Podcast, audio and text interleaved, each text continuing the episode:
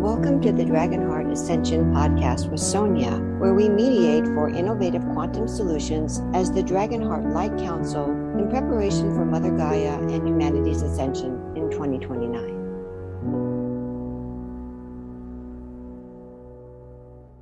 Welcome, Peta. So I just wanted to go over briefly what you missed. So the foundation of the council operates through a triad, which is the Trinity energy. So that's the first thing that has to be anchored into the field. An example of the triad in the cosmos would be eternal spirit, dreaming itself into the divine feminine, the divine masculine, and the Holy Spirit, or the sun. Eternal spirit, I look at it as being Sophia. And then on a physical level, micro level, we have the atom as the proton, the neutron, and the electron. Proton is the positive energy, which is divine masculine. The electron is the divine feminine as the negative energy. And the neutron, or the sun, is the neutral witness. So as a triad, we are holding those spaces. That's the foundation of a council. You have to establish that first.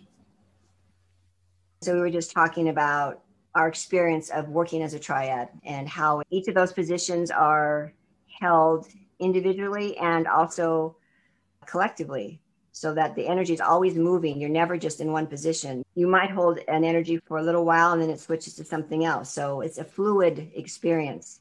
It's never that one person is one thing, although that can happen also in the experience. So the important thing is to be receptive and to be open to how you're being called to be present in the situation. Okay. I was quoting from Matthew, when two or three are gathered in my name, I am there in the midst of them.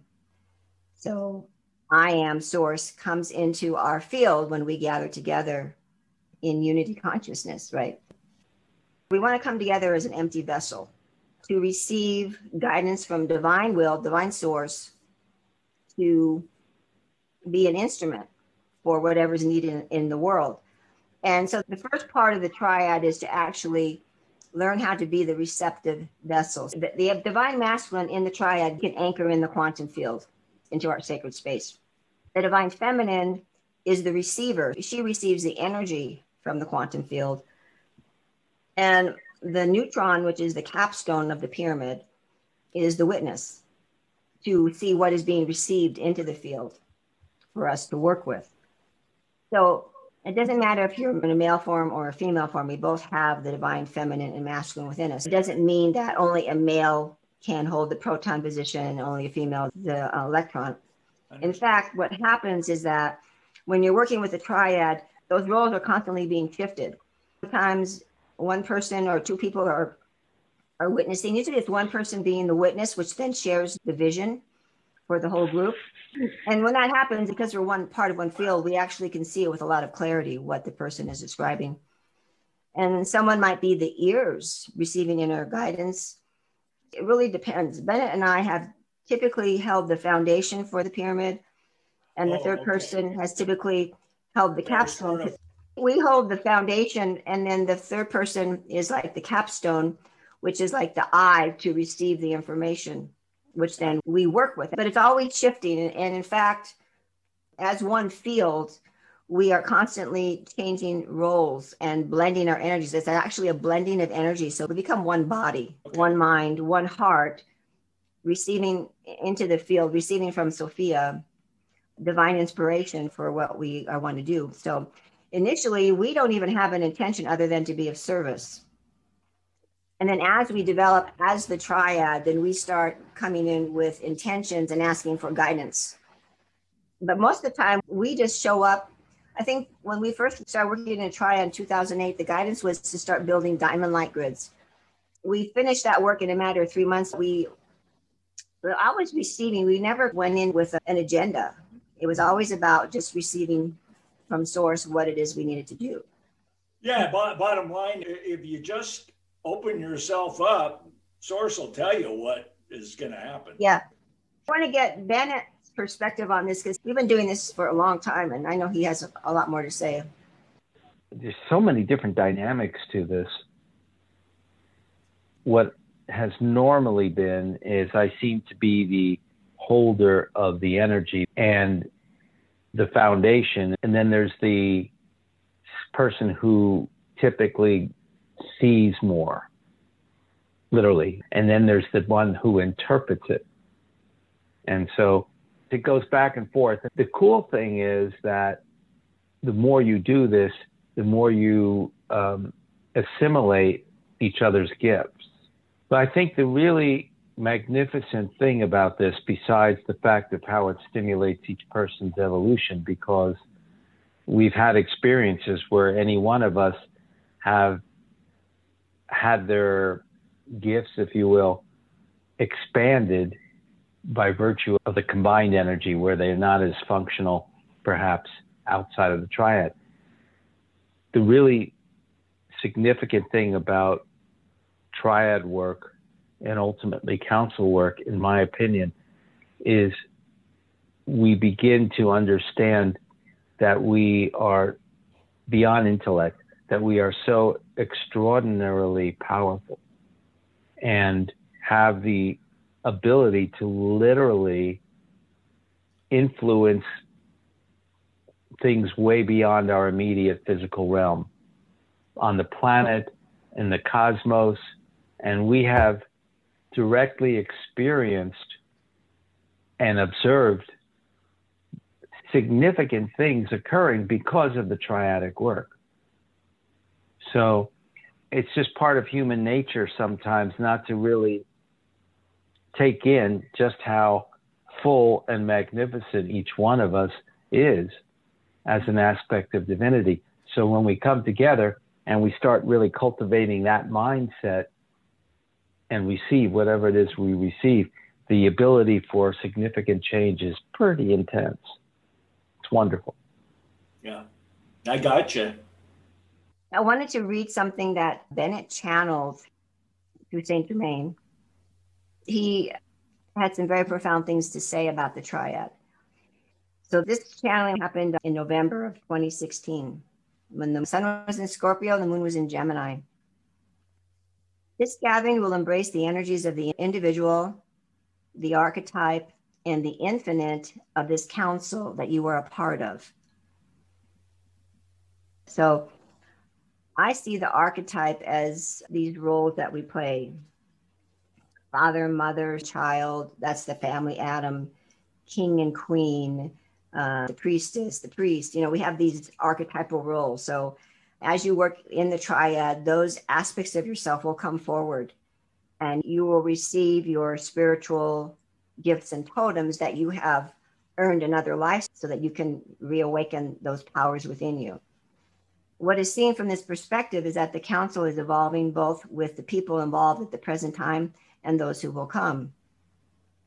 You are part of establishing a unified field. It is the focus on the immediate here and now, which will give you the most connection and insight with all that seems to be happening somewhere else. Now that's key. It's really about not doing anything, but being present in the moment and just showing up for what wants to come through you.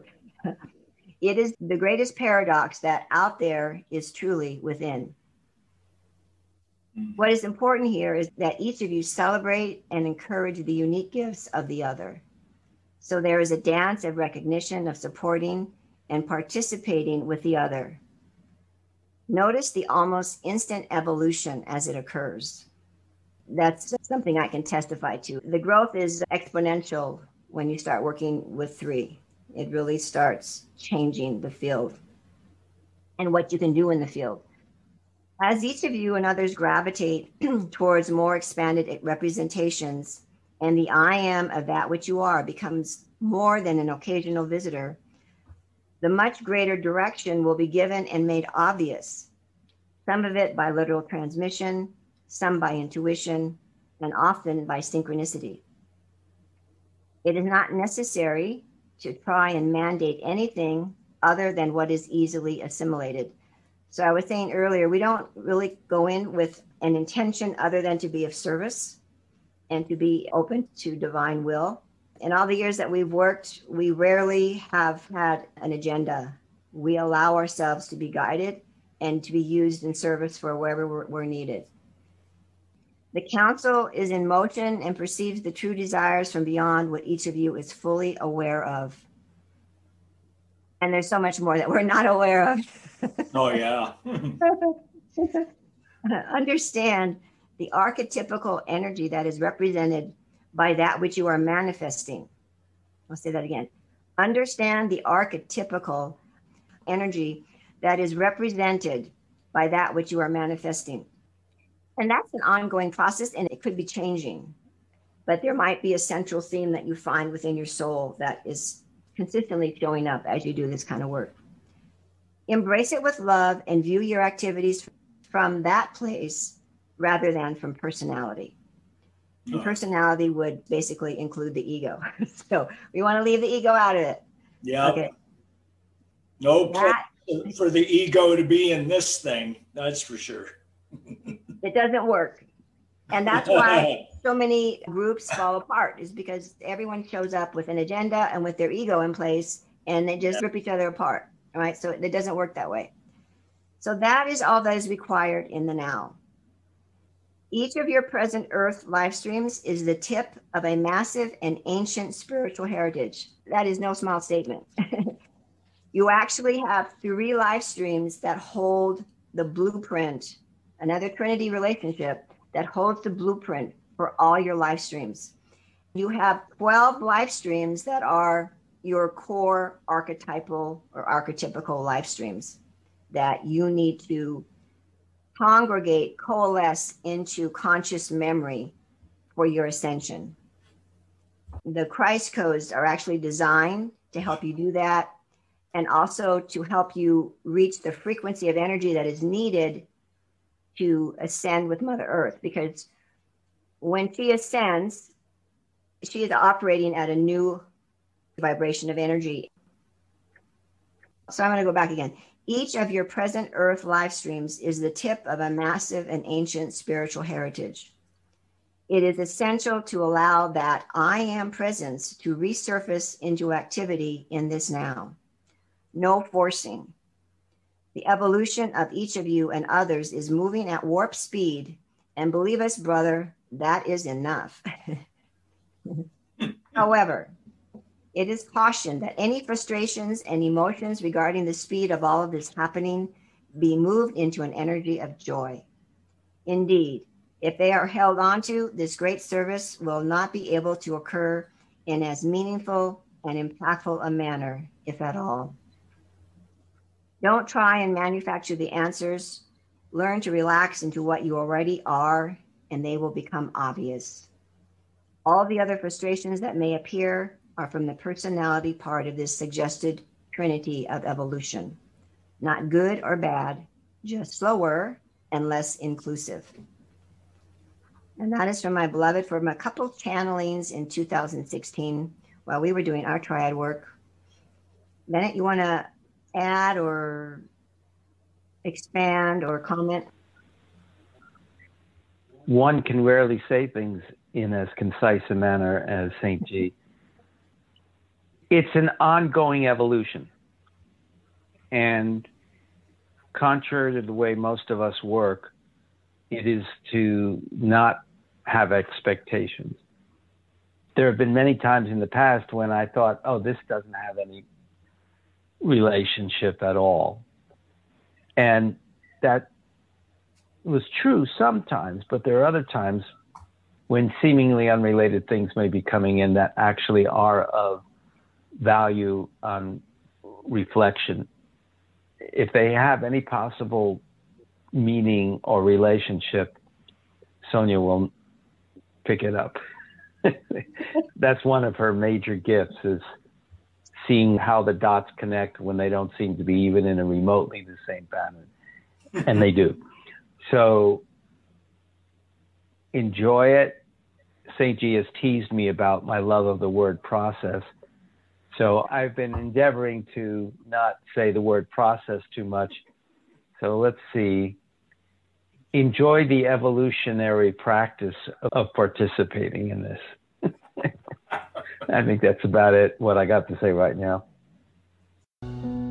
I hope you enjoyed this episode of the Dragonheart Ascension Podcast. If you want to learn more about the twelve stages of ascension, then download a free copy of my new ebook, Christ Codes and Ascension Mastery. Go to Christ Codes dot com to get your free copy now.